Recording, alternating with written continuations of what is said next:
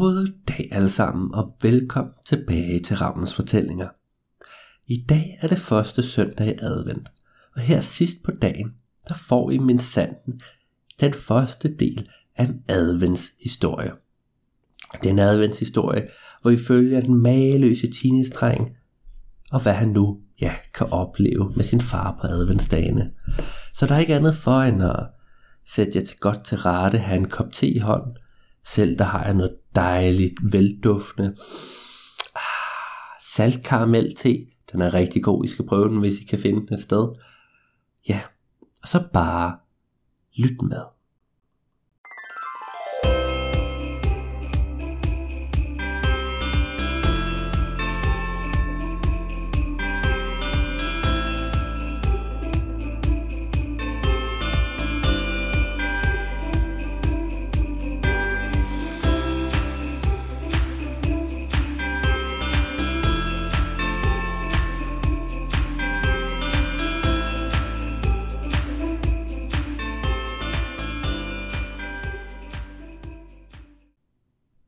Nu er tiden næsten inde.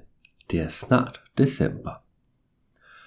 Butikkerne har været i gang med julepynten og julesangene i lang tid. Ja, lige siden Halloween knap nok var overstået. Rundt omkring i det ganske land er holdningerne til den kommende juletid mange. Nogle glæder sig til lyset i gaderne, musikken i radioen og hyggen omkring juletræet.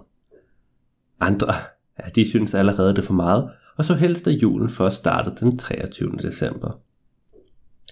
Det er også tilfældet hos teenage-drengen. Ser I, teenage-drengens far var lidt af en julenisse, der altid glædede sig til at lave og spise julesmåkager, julebrød, risengrød, flæskesteg og and. Ja, måske var det i virkeligheden mest af alt maden, han glædede sig til. Ikke desto mindre, så var det en elgammel tradition i hans familie, at der blev pyntet op til jul den første advent, og i år var ingen undtagelse. Teenage-drengen derimod var mere, skal vi sige, teenage omkring hele juleshowet.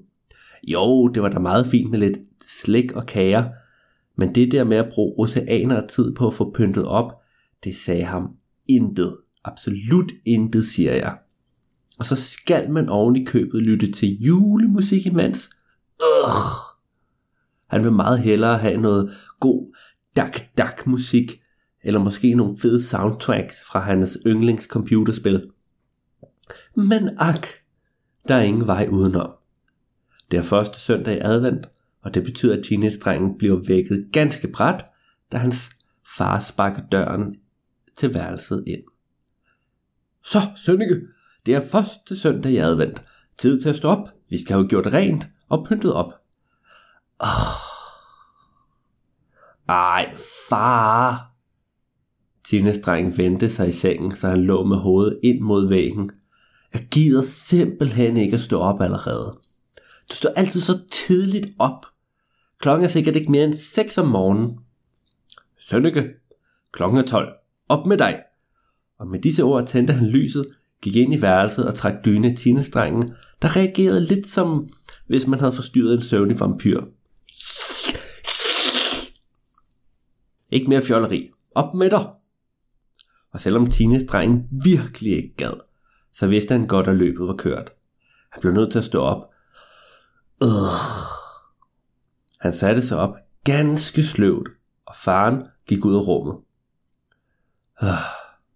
Han satte julemusik på inde i stuen.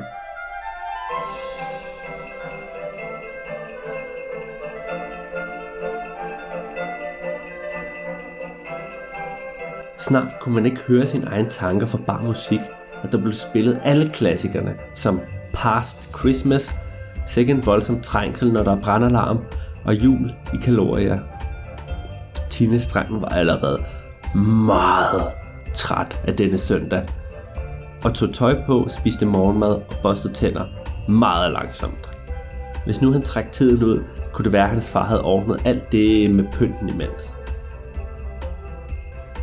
Det var en fin plan, dog med en væsentlig fejl, nemlig at faren var gået i køkkenet og slet ikke begyndt oprydningen endnu. Det resulterede i, at teenage-drengen havde gjort sig klar, kom faren glad og tilfreds og proklameret, at han nu havde han bagt vaniljekranse, så nu kunne de godt pynte op. Åh, Hvorfor kan du ikke bare gøre det, sagde Tina drengen, mens han lavede nogle opgivende håndtegn. Faren rystede på hovedet. Det er ikke traditionen. Kom nu, vi skal gøre det samme, Sønneke. Som sagt, som gjort, for snart var far og søn i gang med at pynte op. Og men de gik meget, skal vi sige, forskelligt til værks. Faren havde en entusiasme, som man kun kan beundre, og opbyggede snelandskaber, krybespil og velovervejede temaer på hver en hylde og reol. Tinas dreng derimod udstrålede modsat sin far en fuldstændig træthed over, ja, alting. Og gik konsekvent rundt med krummet ryg, hænderne i lommerne og samlede kun en enkelt genstand op ad gangen. Da faren efter et par timer vurderede, at nu var der nok julepynt, så lignede deres hjem og så mest af alt Tivoli ved juletid. Der var pynt og lys over det hele, og man skal vist være stærkt glad for julen, for ikke kvæles i mængden af nisser, sprællemænd og juledekorationer. Tinestrengen var bare glad for, at de var færdige, og da musikken blev slukket, så han sit snit til at gå mod sit værelse. Sønneke! Hvis der er én ting, teenager hader, så hader, så er det, når deres forældre kalder lige inden de skal til at sætte sig og slappe af. Det er bare så irriterende. Det kan jeg godt sige ja. Hvad nu? sagde teenage-drengen tvært. Han havde egentlig besluttet sig for at gå demonstrativt ind på værelset, uanset hvad hans far svarede. Men da han råbte, at de manglede at åbne gaver, så kom teenage-drengen hurtigt på andre tanker. Åh, oh, nå ja, adventsgaver. Det var en detalje, han havde glemt. Mm, igen i år. Han håbede ikke, hans far forventede at få noget. Inde i stuen sad faren i sofaen, og på sofabordet var der et fint dekoreret adventskrans med to små pakker ved siden af. Åh, oh, puha! Tina-drengen tog sig til hovedet. Ja, han havde helt glemt, at hans far plejede at købe gaver til sig selv. Det er sikkert noget spiseligt, det er det altid. Da teenage-drengen satte sig ved siden af hans far, blev det første lys tændt. Så er det tid til gave. Mig først, udbrød Tinas drengens far, og snart var den mindste pakke samlet op og åbnet. Næh, pebernødder. Hvem skulle have troet det? Tines dreng nåede ikke rigtig at kommentere på det, før faren var godt i gang med at spise dem. Nom, nom, nom, nom, nom. Jeg fik jo ikke Skal du ikke skal du ikke åbne din pakke? sagde faren med munden fuld af pebernødder. Tine-strengen sukkede over sin pinlige far og tog sin adventsgave. Den var aflang, og tungeren han havde troet en gave på den størrelse ville være. Åh, hvad kunne det være? En mærkelig, måske en mærkelig mikrocontroller til hans computer? En 2 terabyte USB-stik? Spændende. Da han fjernede indpakningen, blev han dog noget forbavset, for det var med sandt en lille, men ganske, ganske flot dolk. Hov! Ah! Åh, oh, bliv der, Sønneke, jeg glemte noget, udbrød faren og skyndte sig ud af stuen, stadig med pebernødderne i hånden. Snart kom han tilbage med en træfigur, der tydeligvis skulle forestille en bjørn. Den denne er også en del af gaven. Tindestreng kiggede forvirret på sin far og spurgte, hvad Søren han skulle bruge en dolk og en træfigur til. Men det, det skulle han ikke have gjort, for det var lige den anledning, faren havde ventet på til at fortælle en af sine mange, mange historier fra hans egen barndom. Tinestrengen tog sig til hovedet, da det gik op for ham, hvad han havde startet.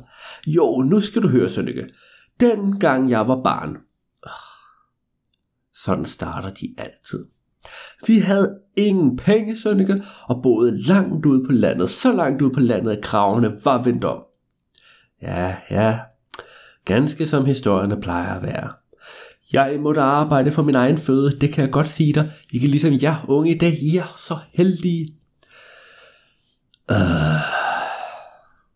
intet nyt under solen. Men ikke nok, ak ve, stakkels os. Vi havde ikke nok til mad. Nu begynder han igen, og historien fortsatte og fortsatte, og fortsatte, og teenage-drengen, han var lige ved at falde i søvn. Og det var derfor, Sønneke, jeg blev nødt til at dræbe en bjørn med denne dolk. Ah, det har vi hørt mange gange.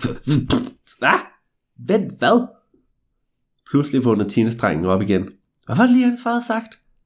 Da han spurgte ind til det, blev faren dels skuffet over, at han ikke havde hørt efter, men også lidt glad for, at han kunne fortælle historien igen. Og de havde åbenbart i sin tid været på tur i Sverige, hvor Tinas drengens oldefar og far havde været på jagt sammen. De havde formået at nedlægge en meget stor elg, hvilket ville give mad til lang tid. Men så var de blevet overrasket af en sulten bjørn. Ifølge faren, ja, så havde bjørnen nået at sluge hele elgen, oldefaren og geværet, inden de havde nået at kunne reagere. Teenage-drengens far, der selv plot var en knøs dengang, blev derfor nødt til at trække sin lille dolk og kæmpe for sin overlevelse. I tre dage og tre nætter kæmpede de, åh oh, ja, frem og tilbage rundt om et hvert træ og over hver en sten. Men da bjørnen var blevet mega fed af sit ædegilde, så endte faren med at øh, udmanøvrere den, stikke den med kniven, så den døde, og åbne maven på den. Øh, ad. Der fik han hjulpet Tine-drengens oldefar ud, ah, der havde et svært tilfælde af rundtossethed, efter at være blevet kastet rundt inde i bjørnen i tre dage. De formåede derefter at hive elg og bjørn tilbage til familien, og for første gang i månedsvis kunne de spise sig mætte. Ollefaren snittede træbjørnen til Tines drenges far som et evigt minde. Ah, far, har du ikke pyntet lidt på den historie? Tines dreng synes, det lød som en rimelig usandsynlig fortælling, men hans far svor, at den var 100% sand. Han ville give teenestrengen dolken, da han selv havde fået den af sin far.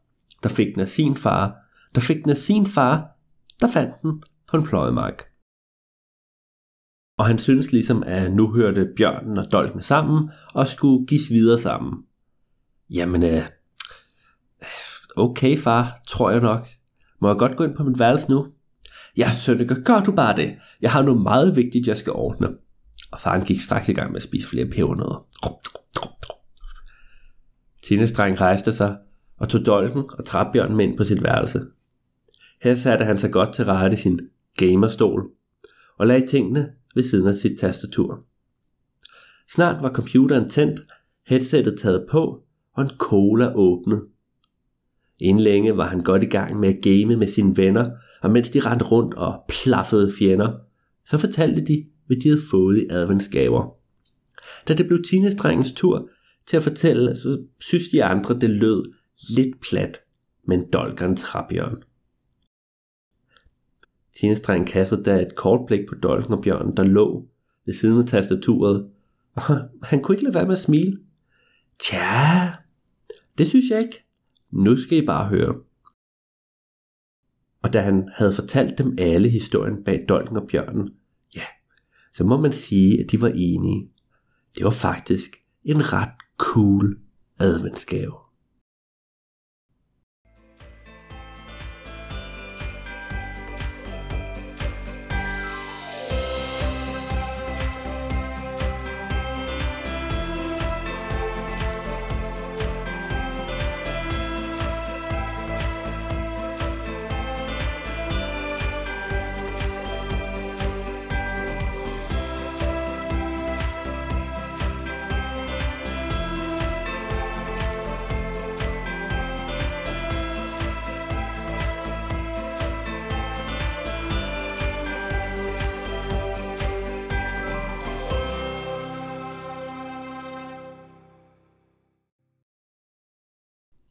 Det var dagens historie. Jeg håber, I kunne lide den. Og så er der ikke andet at sige, end I må have en rigtig god første advent. Hvis I hører den bagefter, så håber jeg, I har en god dag, hvornår I nu end hører. Og så på genhør, ja, næste advent. Adios.